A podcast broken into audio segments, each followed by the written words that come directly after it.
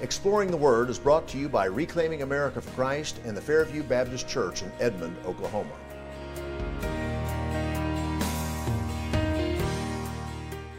Is it really about the hustle and bustle of the season? This is Pastor Paul Blair, and thank you for joining us for today's edition of Exploring the Word. If you have your Bibles, turn to the book of Luke. We'll be reading from chapter 10, verses 38 through 42. You know, it's amazing that as we get older and as we get more advancements in technology, we just seem to get busier and busier.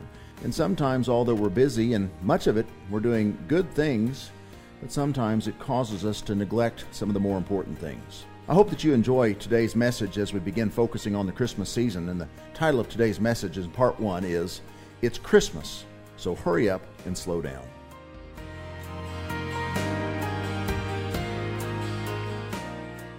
We welcome you to the radio ministry of Fairview Baptist Church in Edmond. We invite you to join with us for today's Exploring the Word. Here's Pastor Paul Blair.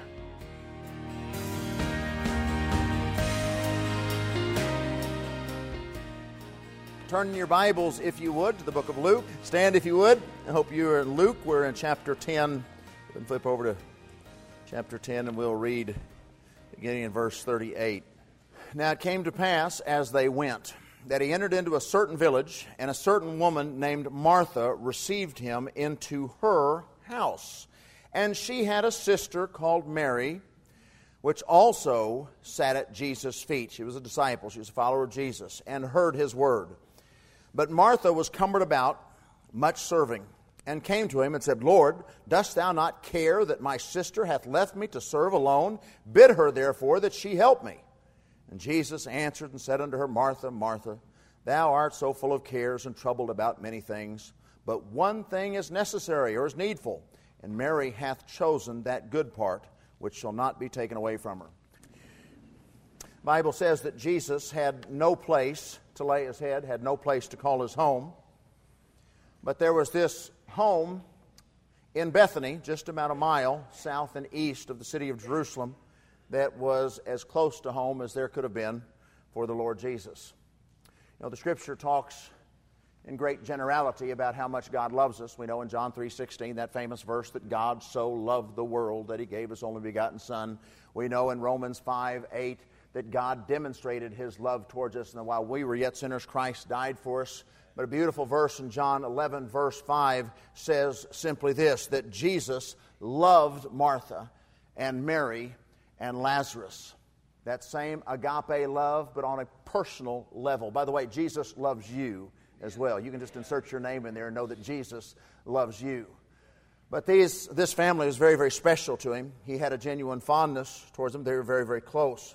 It's interesting to note that our King, or excuse me, our Savior, the King of Kings, never resided one night in the city of Jerusalem yet. Now, there will be a day when he sets up his throne there. But in his first advent for those three and a half years of ministry, and even uh, in his, his, younger days, as being a, uh, a, uh, a, obedient child, would come with his family on periodic feast to the city of Jerusalem. It's not recorded there's ever a night that Jesus actually stayed in the city. Always went out to either Bethany and stayed with friends, or stayed out at the Mount of Olives and the like. But that's not the point of our message tonight. But our text this or this morning. But our text this morning, we see that at a point in time, approximately halfway through Jesus' ministry, about three and a half years of ministry, and about midway through it, he and the twelve had been invited to stay at Martha's home here just southeast of Bethany.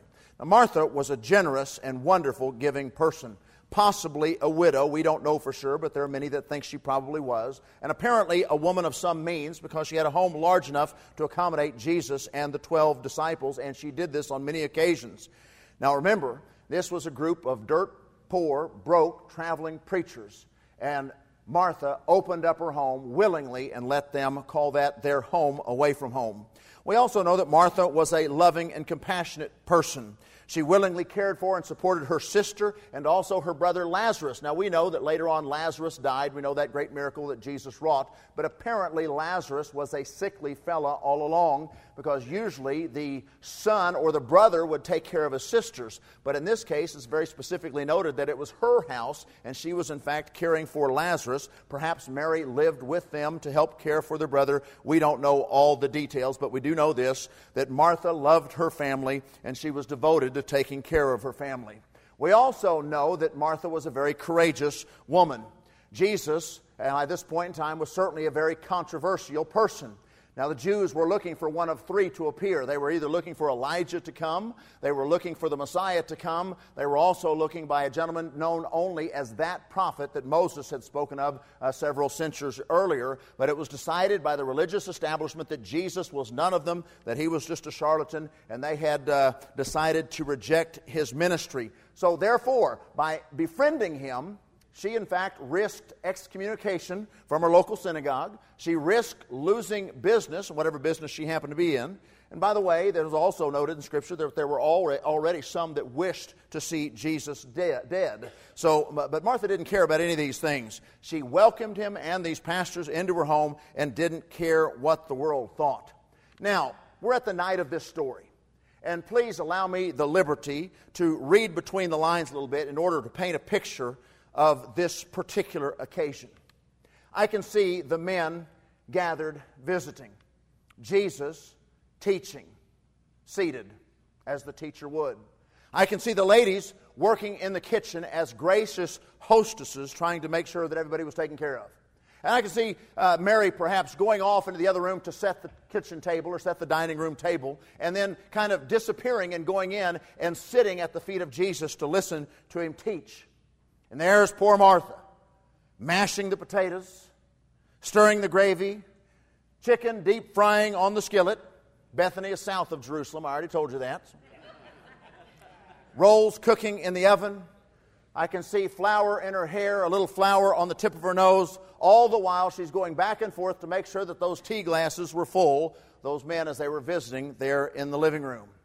All of a sudden, she smells the chicken burning and she's reaching up on the top shelf to get a cake pan when all the pans come crashing down on the floor. And in her utter exasperation, Martha cries out for some relief. Now, I believe she's not only put out with Mary a little bit at this point in time, but I think as you read this verse of Scripture, you can see she's a little bit put out with the Lord because certainly he could see that she was busy working, and certainly uh, he's aware that Mary is sitting there listening to him talk and not doing any of the work. And she says, Lord, dost thou not care that my sister hath let me alone to serve? Tell her to get up off her lazy behind and, and, and get to work. That's another one you got to kind of read between the lines on that one. that's not in your version? Uh, that's King James. I'm quite sure that's it. I'm quite sure that she expected Jesus to side with her, but much to her surprise, Jesus lovingly taught Martha a truth that she needed to hear and a lesson that we all need to learn. He said this Martha, Martha, you're so full of cares and troubled about many things. Your plate is so full and your mind is so occupied with doing things that you're forgetting the most important thing. That's me. She'd invited Jesus into her home and had so much activity going on. She was so cumbered. That word cumbered means to drag around. Picture an old prisoner with a shackle around his ankle and a chain and a big lead ball. That's what cumbered means. She was dragging around all these responsibilities.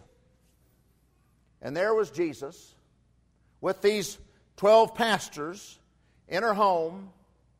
She was so busy that she didn't have time to actually spend with her honored guests. And she became bitter, she became critical, and she became resentful. And consequently, she was so busy serving Jesus that she didn't have any time to spend with Jesus. And again, what were the results? Bitterness of her heart, bitterness towards her sister, resentment towards her guest, because she was so preoccupied with working for the Lord. She was so preoccupied with working for these preachers and working for her family that she missed the blessing of enjoying her family and enjoying these preachers. And most importantly, she missed the blessing of enjoying fellowshipping with her Savior, Jesus Christ. Now, I want you to know there's a purpose to this sermon. I'm preaching it to me. I'm just preaching it out loud so you all can listen to it. It's the Christmas season. This is a time of joy and remembrance, a time of fellowshipping with family and friends, and we all run the risk of being so busy doing Christmas that we don't enjoy the season. We can run the risk of being so consumed with shopping and cooking and doing things for our family and friends that we forget about the blessing of enjoying our family and friends. Ladies and gentlemen, we've been conned largely by convenience. We no longer have to stand together and wash dishes over the sink. We can just place them in the dishwasher. We no longer have to waste try, time driving from point A to point B. We can work while we're driving. Fortunately, we have text messaging and cell phones, so there can be no dead time. We can just work constantly, 24 hours a day, seven days a week. We don't even have to spend time writing letters and putting them in the mail. We've got text messaging, emails, all sorts of instant messaging for immediate communication. We no longer have to visit with the family or the neighbors. We have 200 channels of nothing to watch at home. But with all these wonderful time saving inventions, we all have less time than ever before because we simply overload ourselves with activity and race through life. Fairview Baptist Church, we must discipline ourselves to understand that every so often you just have to stop and be still, stop moving, take a breath, and just rejoice in the day that the Lord has given you. Now, we are stubborn Baptists. I'm an independent Baptist, and I'm proud to be of it. But if you look up that word in the dictionary, it means stubborn. Oh, come on. You know I'm telling the truth but I believe we've missed something. Now, don't take me wrong. We've missed something being under grace. And again, bear with me for a minute. I haven't gone off the deep end.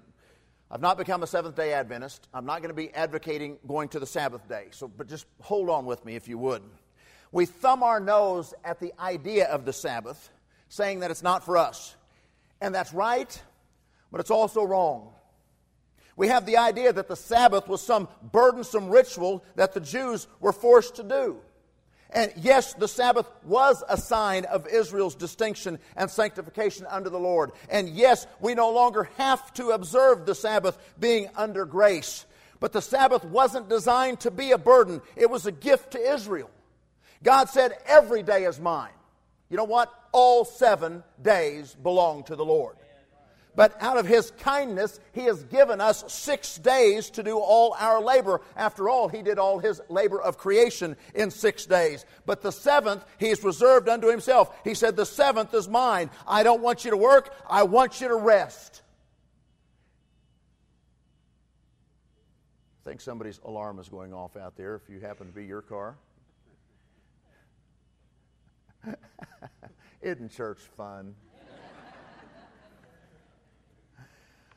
But he said this on the seventh, I don't want you to work, I want you to rest. And in fact, Jesus taught the Pharisees that man wasn't created for the Sabbath, but the Sabbath was created for the man. Now, what a gift! These people who'd been enslaved for over 400 years, always working, even if you were sick, even if you were injured, they had to go to work. Now they were being commanded by their God to rest and make every seventh day a holy day or a holiday. Folks, the idea was to be a gift from an omniscient God to his creation because he knows that we need it. At the end of a week of labor, you need a day of rest from that labor. Boy, what a gift. Put down your shovel, put down your pen, put down your stress, put down your emotional, mental, and physical labor, and rest in the Lord. Now, you better say amen to that. The Pharisees corrupted God's gift, and the Lord Jesus corrected them. You can do good on the Sabbath, Jesus said. If the ox was in the ditch, go ahead, get him out of the ditch. The Sabbath was not supposed to be a burden, it was a gift. God said, Remember the Sabbath day and keep it holy. Now, man, in his ignorance, tried to define exactly what it meant to remember the Sabbath day and put all sorts of burdensome rules and restrictions. You can do this, you can't do that, you can only walk so far. Those rules and restrictions even exist to this day. You go into the city of Jerusalem on the Sabbath day and see these Orthodox Jews. I mean, some of the stuff is ridiculous. The hotels that we stay at, some of the luxury hotels that we'll stay in in Jerusalem, they have uh, at least half the elevators set up as Sabbath elevators. And what does that mean? That means that these elevators will automatically open and close on every floor, going up and going down. So you don't have to actually push the button because they don't want you to have to work on the Sabbath day. I meant to bring some of this. I've got some of it at home. It cracks me up.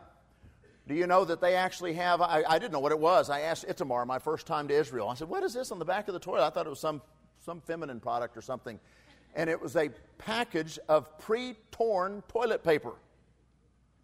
Seriously, I'm not kidding to you. They have packages. Now, here's the problem how do you open the package to get to it? But they have packages of pre torn toilet paper so you don't have to work on the Sabbath day. Now, folks, that has gotten absurd. That is ridiculous. That is not the, the that, that's missing the point altogether. God said, Man, you'll work yourself to death because of your greed and your hard hearts. You'll overwork your body. You'll neglect your family. And most importantly, you'll neglect to spend time with me. You need a rest. Therefore, I command you to take a day and rest. Now, there's a lot of good that we can learn, even from the modern Jewish people and how they do their Sabbath. It's really an, a fun day. As I said a while ago, and I'm sure I'll say it again, it's a one week holiday out of every week.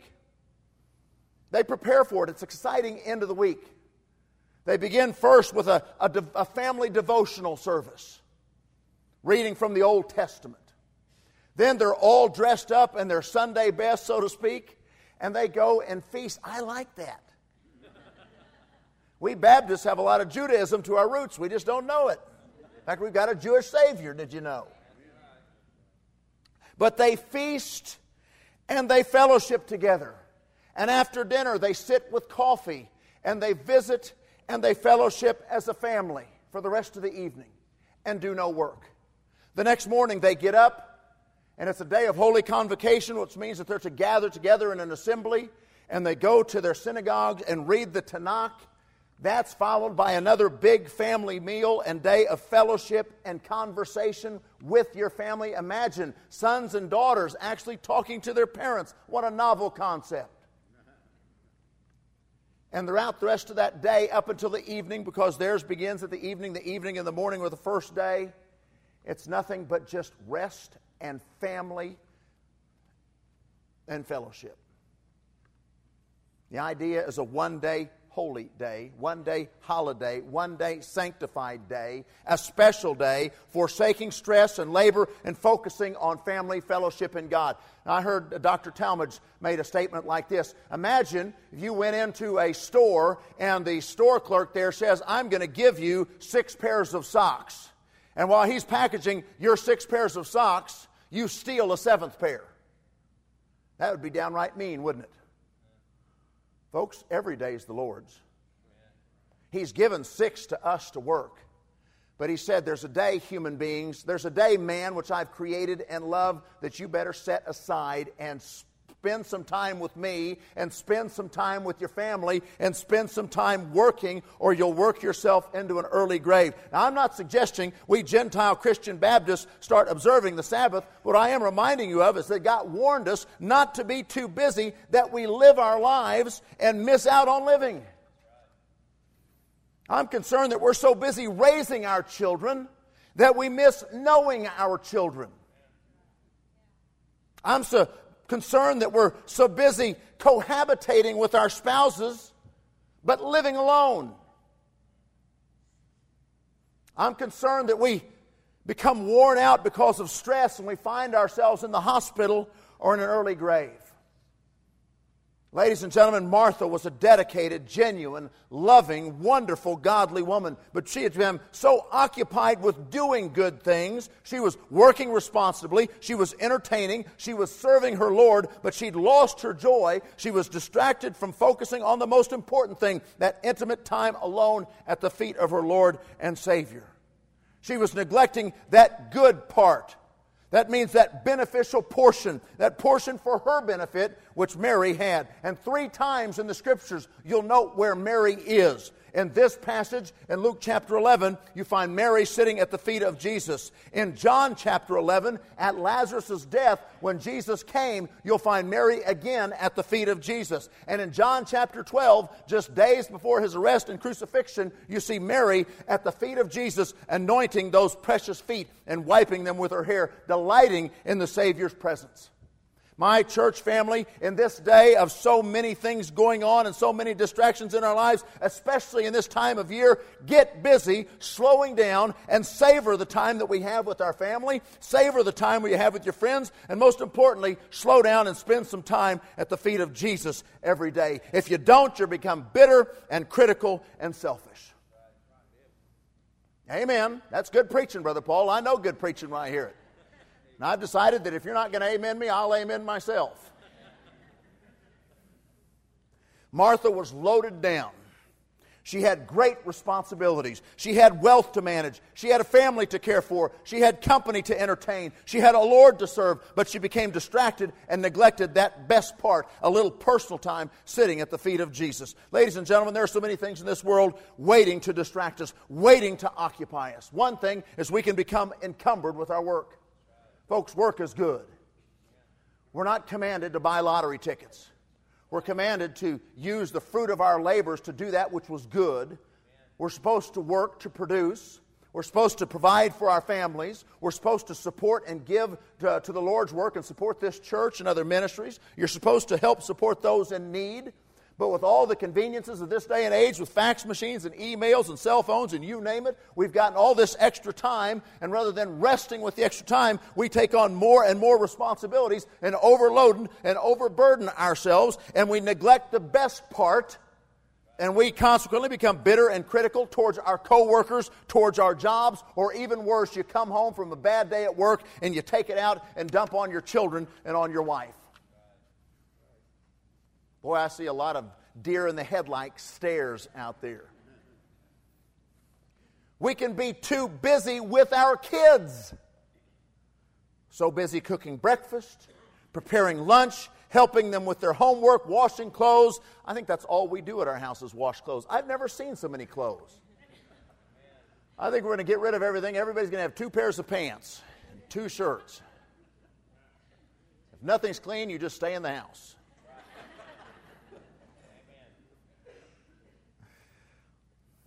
But we're so busy with the kids, cooking breakfast, preparing lunch, helping with the homework, washing clothes, taking them to school, picking up their cleaning, taking the kids to band practice or to football practice or preparing dinner. We're so busy that we neglect the best part, just simply enjoying being with our children. It's even possible to be so occupied with the Lord's work that we don't enjoy the Lord Himself.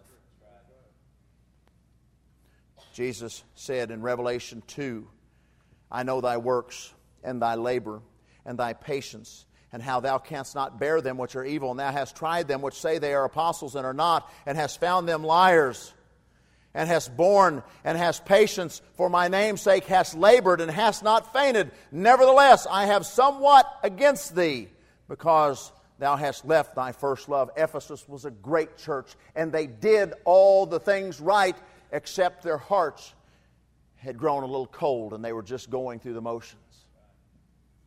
We're guilty of falling into the same trap.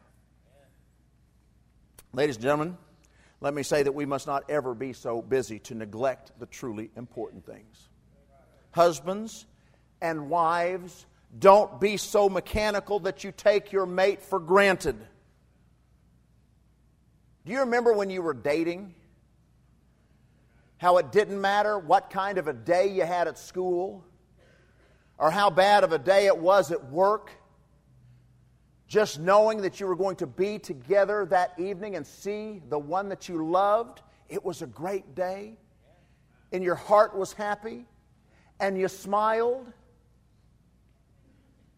it's supposed to still be that way. In fact, it's supposed to be even better because that person was just somebody that you knew, were getting to know. This person that you go home with every day is your mate, flesh of your flesh, bone of your bone. You have become one flesh in the Lord. Don't let that intimacy vanish from your relationship.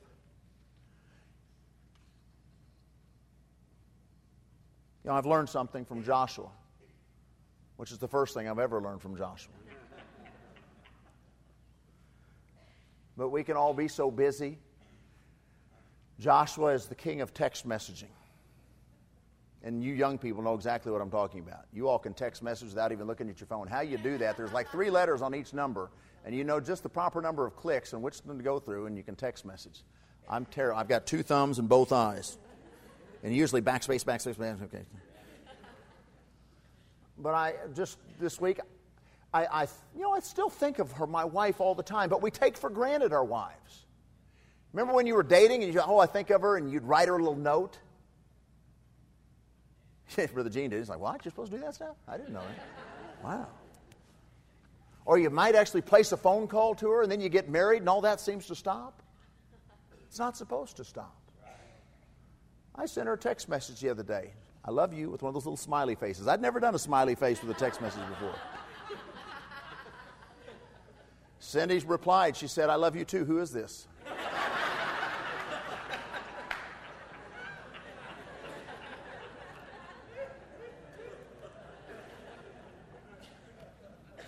I was working at the computer the other day and I was working on it and I was thinking, I just thought about this. So I grabbed my, iPhone and I said, just thinking of you. That's not much, but it's special. You know what? We are so busy living together, working our way through life, that we forget to stop and enjoy living together with each other through this life. Don't be so busy doing marriage that you forget to just fully enjoy everything that goes along with being married. We work together doing the we love we do stuff around the house. We do the dishes together. Absolutely. We'll clean up the kitchen together. I'll finish what she doesn't finish on her plate.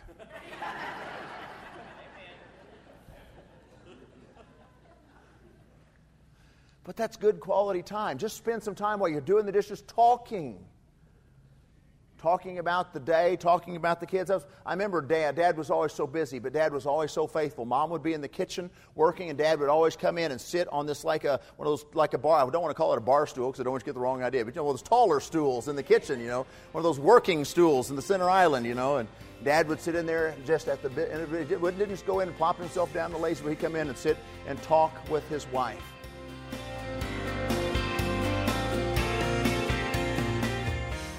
We thank you for joining us for today's edition of Exploring the Word, and we look forward to being with you next time for the conclusion of this message. It's Christmas, so hurry up and slow down. Until next time, may God bless you.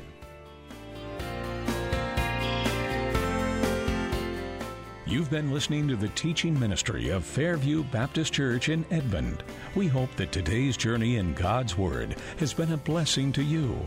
You can find more sermons and resources at our church's website, www.fairviewbaptistedmond.org, or call 405 348 1745.